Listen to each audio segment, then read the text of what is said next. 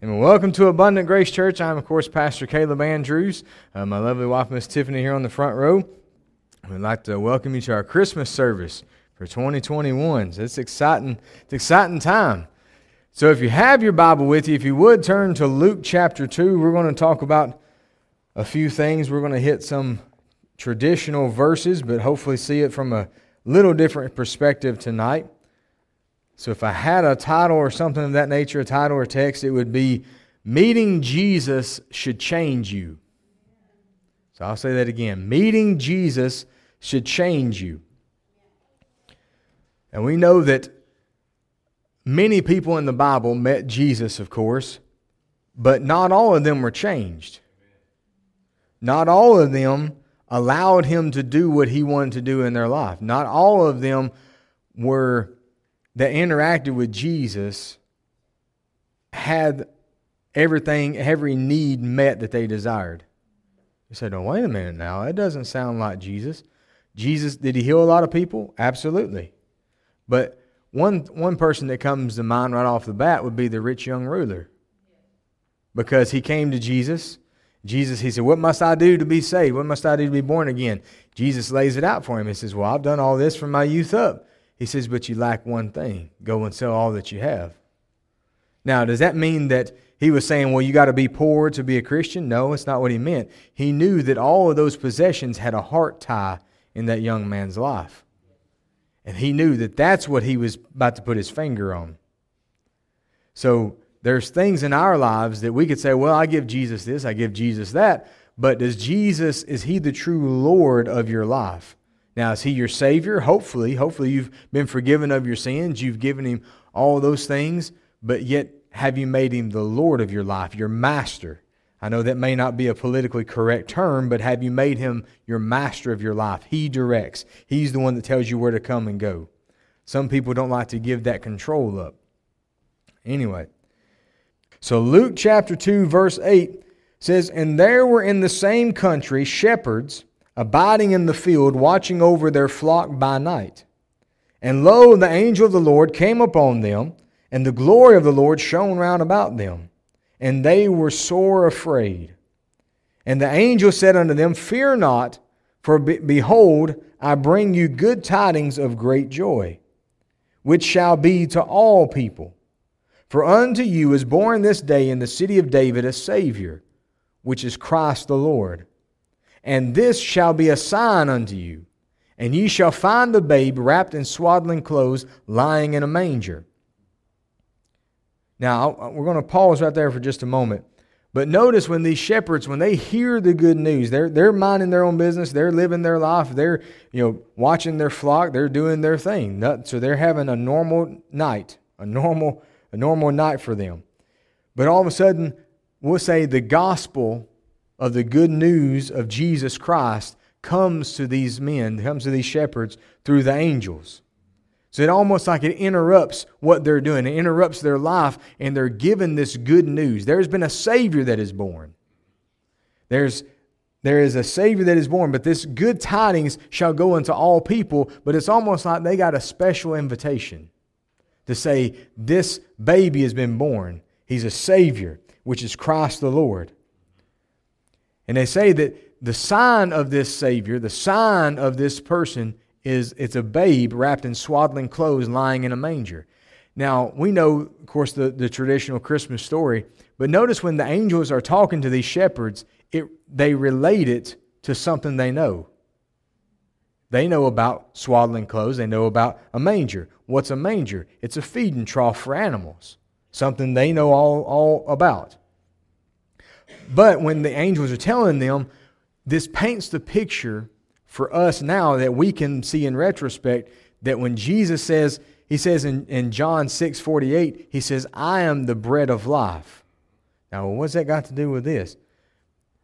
Jesus is placed in the feeding trough. He's the one that is being the uh, he's being the of course he declares himself as the bread of life. When he's placed in this manger that that manger is where the animals would come and feed. It's almost like a sign to them of this is the person that will give be given to save people. It's the one that is given the one that will be partaken of that we can see now that be partaken of to give eternal life, to give that bread of life that many people don't understand. But he's we can see this picture is already painted for them in this day. But notice when these men are there, they're probably not catch, capturing this whole picture in perspective because they can only see what they know. Oh, it's a it's a babe. It's supposed to be our Savior. He's wrapped in he's wrapped in swaddling clothes, but he's laid in a manger. Well, that doesn't sound much like a Savior or a King.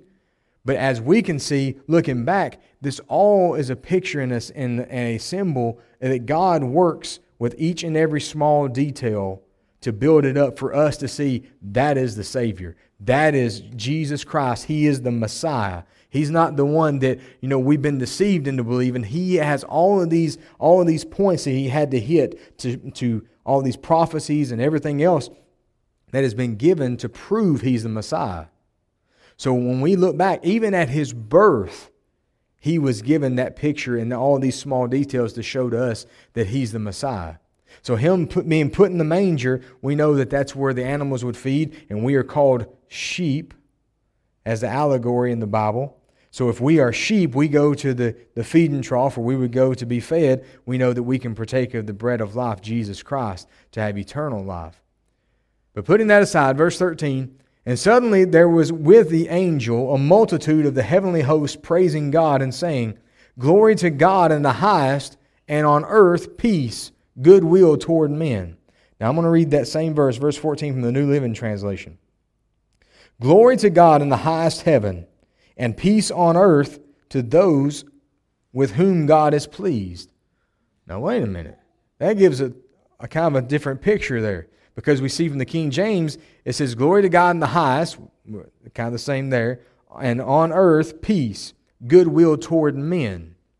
Now, Many people will use that this time of year. Peace, goodwill toward men, goodwill to all men. But that's not what God's meaning. Because why, why is God obligated to bless somebody he doesn't even know? Why is God obligated to bless somebody that's not part of his family? Now, did he? Absolutely. He sent Jesus Christ to be our Savior even when we were his enemy. But God is particularly interested in those that make him their God, those that claim him as their father. So that's the ones that he is wanting to have goodwill. He's wanting them to be to be uh, taken care of and to have peace because we know that if we belong to God, Jesus Christ is the Prince of Peace. We know that He gives a peace and, and, and a blessing that is past all understanding. So when we look to Jesus Christ and we have that relationship with Him, we're going to have the peace of God on the inside of us. That's going to bring the peace. But notice, have you ever been, have you ever had a friendship or relationship where you know you've done something maybe wrong against that person, and all of a sudden you don't have peace with them anymore? Where you just you feel that you feel that disconnect to where man, I I, I just I done them wrong. I, I you know honestly I'm in, I'm embarrassed to be around them. I'm ashamed to be around them. Until you what? You make it right. So if God is wanting peace with people, he can't have peace with those that have done something against him, those that have sinned against him. So, what does he want to do? He wants to invite all those to come in to be now, through Jesus Christ, to be forgiven of their sins, to go through the proper process and be reconciled unto him, and for them to have peace then because he is pleased with them, because they've given their heart and life over to him. So then he wants to, then if he's pleased with them, he can give them peace. But glory to God in the highest, and peace, and on earth peace, goodwill toward men. And it came to pass, as the angels were gone away from them into heaven, the shepherds said one to another, Let us now go even unto Bethlehem, and see this thing which is come to pass, which the Lord hath made known unto us. Now, notice these are shepherds. They probably, you know, they go through every day, they watch over their flock, they, you know, are making sure that they're taken care of, making sure they're being fed, make sure that you know wolves and predators are not coming in. They'll probably go through the same process almost every day. But then all of a sudden they get interrupted by these angels. But notice when these angels give them this news and they start praising God, the angels do, these shepherds get curious. They start saying, Let's go see. Let's go see about this. Let's go see. Let's go see. Let's go to Bethlehem. Let's travel. Let's make this little journey and see this thing which has come to pass. Notice 16, verse 16. And they came with haste, which means they didn't lollygag. They didn't take their time. They said, We're interested in this. We want to go see what this is all about. We want to go see about this Savior. So, what did they do? They make haste, and they found Mary, Joseph, and the babe lying in a manger. And when they had seen it, they made known abroad the saying which was told them concerning this child. And all they that heard it wondered at those things which were told them by the shepherds. So these, these shepherds, when they go, they make haste. They don't make lot about it. They, of course, you know when they're going, it's not like an easy little thing where it's just a handful of guys. They've got to take their flock with them. So they're gathering up all of their sheep, they're gathering up all their whole flock, and they're taking everything they got to make this journey. And they make haste with it. They hurry. They try to get there. And when they do, they come in, they find Mary, Joseph, and the babe lying in a manger. They see exactly what the angel has described to them. And what do they start doing? They start praising and worshiping God. Now, verse 19 again, or verse 19. But Mary kept all these things and pondered them in her heart. And the shepherds returned, glorifying and praising God for all the things that they had heard and seen as it was told unto them.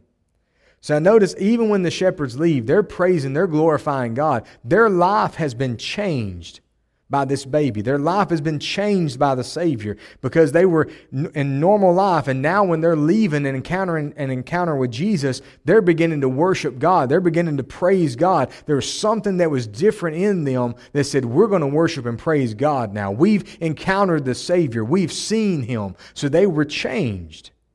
So these men were changed. So let's look at Matthew chapter 2. We're going to start at verse 1. Now, when Jesus was born in Bethlehem of Judea, in the days of Herod the king, behold, there came wise men from the east to Jerusalem, or we would call also call them magi, saying, Where is he that is born king of the Jews? For we have seen his star in the east and are come to worship him. When Herod the king had heard these things, he was troubled, and all Jerusalem with him, because he's feeling threatened. He's feeling threatened. Wait a minute, there's a king of the Jews. There's this king I don't know about. Wait a minute, my power is being threatened. Amen. And when he had gathered all the chief priests and the scribes and the people together, he demanded of them where Christ should be born. So now he's saying, all right, there's, there's, I guess there's been rumor of this the uh, Savior that's been born, this King of the Jews, I need to know more about this. I need to find out information about this. Because if somebody's going to steal my throne, I'm not going to go down without a fight. Now, this man didn't know the impact that Jesus was going to have, that he's going to be the king of the Jews. He's not after Herod's throne, he's after a higher throne. He's come to bring salvation to all mankind, not just sit on a small throne on the earth. Amen. Verse 5 And they said unto him, In Bethlehem of Judea, for thus it is written by the prophet, And thou, Bethlehem, in the land of Judah, art not the least among the princes of Judah, for out of thee shall come a governor that shall rule my people Israel. Then Herod, when he had privately or privily called the wise men, inquired of them diligently what time the star appeared. So he's trying to gather intel. He's trying to gather how to put all these pieces together. And he sent them to Bethlehem and said, Go and search diligently for the young child, and when ye have found him, bring me word again, that I may come and worship him also. Of course, we know this is deception. This is just like the enemy saying, Oh, my, my kingdom's being my kingdom's being uh, encroached upon. You know, that's the way also the way the enemy, Satan, works is when he feels that somebody is about to encounter Jesus, he's going to fight tooth and toenail to keep them away from being born again, keep them away from the true and living King, the King of Kings. He tries to fight and keep his throne in their life, especially. But go and search diligently for the young child, and when you have found him, bring me word again that I may come and worship him also. Verse 9 When they had heard the king, they departed, and lo, the star which they saw in the east went before them till, the, till it came and stood over where the young child was. When they saw the star, they rejoiced with exceeding great joy. Notice all of the signs that led them to Christ, they got excited about. They got excited about the star. They got excited about hearing that Jesus was being born. They got excited about every little detail of this because you got to realize these men have had a tradition for years to look for this king. Almost since the time of Daniel. He, he's the one that established it. So you've got these people that are watching the stars, trying to see, all right, when's the Messiah going to be born? When's the Messiah going to be born? And then you get these wise men, all of a sudden it's their turn to be on guard, to be on that lookout. Then all of a sudden it happens. So now you can take these men, they've, they've been looking for this promise for a long time. And then all of a sudden they're the ones that gets to go and, and, and endure this journey to find the Savior. Now, verse 11. And when they were coming to the house, notice this verse says house. It doesn't say manger, it doesn't say stable, it says a house. They saw the young child with, his, with Mary, his mother, and fell down and worshipped him. And they opened their treasures. They presented unto him gifts, gold and frankincense and myrrh. Now, something, something occurred to me as I was studying this, and the Lord was showing me some things. Notice that the shepherds, when they saw Jesus, he was in a stable, he was in a manger. What are they used to? They're used to stables, they're used to mangers, they're used to being in the field. But then when the, the wise men come, when they come to find him, he's in a house. He's more of a, more of an establishment. They see him as the king. So you got one that sees him maybe as the shepherd, the savior, but then you got another group that sees him as the king. Now we know uh, on this side of the cross, we know that Jesus is both the great shepherd and he's also the King of kings and the Lord of lords. So we can see how all of these small details begin to unfold for us to see the importance of Jesus Christ. But Here's, here's the thing that one of, the, one of the things that the Lord showed me Jesus is everything you need. He is all that you were looking for. No matter if you're hurt, He can be your healer. No matter if you're lost, He can be your Savior. No matter what you have need of, He is it. Because you know, Jesus also said in the Word, He said, Seek ye first the kingdom of God and His righteousness, and all things will be added unto you. So if we're seeking Him and His righteousness, now, a lot of times we, we think about this, or at least I do. I think about this as oh, I'm putting God first, so everything else that I have need of will, will be there for me. God's going to supply it. I rely on Him and it'll, it'll, it'll come to pass for me. But how about even before we're ever even saved? If we seek God and His righteousness, what comes? Everything that we have need of, Jesus Christ our Savior. Then everything else after that still follows through. But when we look to Him as our God, we look to Him as our, as our Father, and we look to Jesus as our Savior, but also our Lord, we receive everything we have need of. But notice these, these wise men, they were looking for a king, and they found him. And what do they do? They bring him treasures, they bring him gifts gold, frankincense, and myrrh. And we could probably get into a whole nother 30 or 45 minutes into just those three things alone, but for, for tonight, we will skip over that. Maybe we'll do that next year. But verse 12 says, And being warned of God in a dream that they should not return to Herod, they departed into their own country another way. Now, I do have to give credit to this part from my dad because I heard him, I heard him preach a message. He used to be a pastor when I was growing up. That he said the wise men left a different way. Now, you can take that one or two ways. Here, this literally means they took a different route because they wasn't going back to Herod. But you could also see this in a different way, in a spiritual aspect. They left differently because they had found the king they had been waiting for. They found the king they had been looking for. So, in both of these scenarios, when they met Jesus, they were changed. The shepherds were changed because they began to glorify God. But you also have the wise men. They went, they left different. They left differently because they had found the King of Kings and the Lord of Lords. So my question for us tonight is have you really encountered Jesus? Do you really have a relationship with him? Because if you have, if you've really encountered Jesus, you're going to be changed.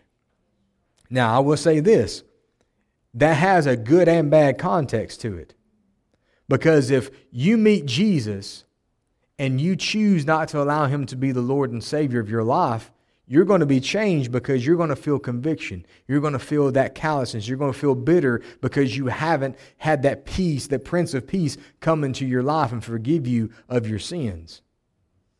Or the happier option, the better option, is when you encounter Jesus Christ, you invite Him to be the Lord and Savior of your life. You give your sins over to Him. You ask for forgiveness, and He washes all that away, and there comes a great peace. And there's a change in, in your life that truly takes place, and you can't really explain it. It's like my dad also used to say. He would say, It's just like homemade ice cream. He said, You can't tell somebody how good it is. You just got to share it with them and let them experience it for themselves.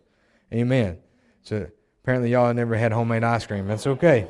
I'll use another example next time. Amen.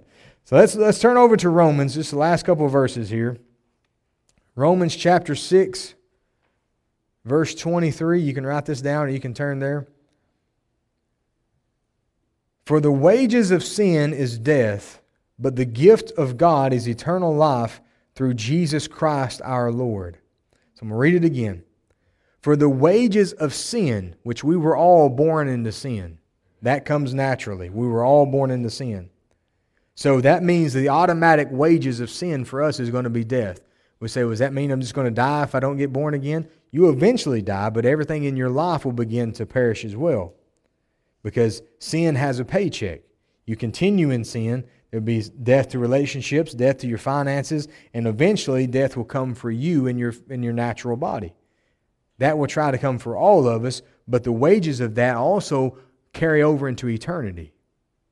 Because the wages of sin brings two deaths. A death here that's natural, that everybody must face unless Jesus comes back and his believers are raptured. Or the next death after that is the second death, which is the final judgment. But there is hope. For the wages of sin is death, but how many know how many likes those conjectures in a sentence like that? When you give you when you're given a bad choice, you tell the negative, but then the word but means there's a positive in there. Praise God. The gift of God is eternal life. That means God gives it. He gives it to anybody that is willing to partake of it. But it comes through Jesus Christ. Now, I have a note in my Bible that says, you know, it, that the gift of God is eternal life through Jesus Christ. And it says literally, it's in Christ Jesus. That's where the gift comes from. We know that Jesus was probably one of the, the first gifts that God ever gave mankind that could redeem them. He, he was the first gift, probably from God the Father, but He's the only gift to bring redemption to mankind from sin. He's the only way. But with this, we know that we must know that there is a wage of sin but there's also a way out of that. So, how do we do that, Pastor Caleb? Well, I'm glad you asked. Let's flip over to Romans chapter 10, verse 9, last verse. That, Romans chapter 10, verse 9, that if thou shalt confess with thy mouth the Lord Jesus, and shalt believe in thine heart. So, notice there's a confess out of your mouth, and there's a believe in your heart that God hath raised him from the dead, thou shalt be saved. For with the heart man believeth unto righteousness, and with the mouth confession is made unto salvation. So it takes two part, two parts of salvation, two parts of, of faith to be put with that. So it's of the heart that you believe, and with the mouth you make confession. Because I could say all day long, I love you, I love you. Now, do you believe that in your heart? No, but I've got the confession coming out of my mouth. Right? I told every one of you I loved you. But do you believe it in your heart? No. I don't believe it in mine the way I was talking. I'm like, mm, what's the matter with you? but when you believe it in your heart and you say it with your mouth, then it, it brings on a whole new meaning. If I say, I love you, I love you. Now, you have to take my word for it because you see. But if I say it in that kind of context, if I say it in that manner, then you can see, you can almost feel my heart and see what I'm saying is, is lining up with my mouth. Now, many times we'll, we'll declare something unto God God, forgive me. God, forgive me. Forgive me what I just did. Now, you may have said it differently with your mouth, but you said it that way in your heart. You're just going through the motions just to make it right with God. But God sees that. God's, I don't, I'm not accepting that. You got to believe it in your heart. You got to be sincere. The word says that we're to come with to come to him with a contrite spirit, which means a broken spirit, one that's truly saying, "Father, I'm sorry. Forgive me. I know I, I know I messed up. I know I sinned, but please help me. Please forgive me." That's what God honors. That's what God sees. That's what He wants. You know, as I've used the example before, you know, my boys could, could ask me for something or they could tell me they want something, but, in, but unless they come with the right heart, the right attitude, they're not going to get it. Daddy, I want this for Christmas. You might want to check yourself before you get spanking. That's the first thing you need to do. A little mouth like that. But if you but if you come to them and they and they if they come to me and they say, Daddy, could I have this for Christmas? You don't know how many last trip, late night trips to Walmart I've had over the years trying to get something last minute for Christmas because they come to me like that and said, Daddy, can I have this for Christmas? I'd really like to have this. Let's put you to bed so I can run to Walmart real quick. but it's that it's that when you can tell when it comes from here and from here. But that's what God wants. He wants us to believe in our heart that Jesus died for our sins and that we confess it with our mouth. That not only did he die, but he was resurrected that we could have eternal life. So, tonight I ask you have you, have you met Jesus and have you been changed by him? Amen. Now, for some of us, we can say, yeah, well, I've, I've met Jesus. He's convicted me at times and he's, you know, helped me. He's, he's my Savior. But maybe there's somebody here tonight that says, you know what? I have encountered Jesus, and I haven't given my heart and life over to Him. So I, I know I'm bitter. I'm bitter right now talking about Jesus Christ. Hopefully, tonight is the night that you decide that you change that relationship. That when you, you talk to Jesus tonight, that that can turn from bitterness into redemption. That can turn from, from hatred and, and conviction into redemption and blessing and a love for Jesus Christ to be your Savior.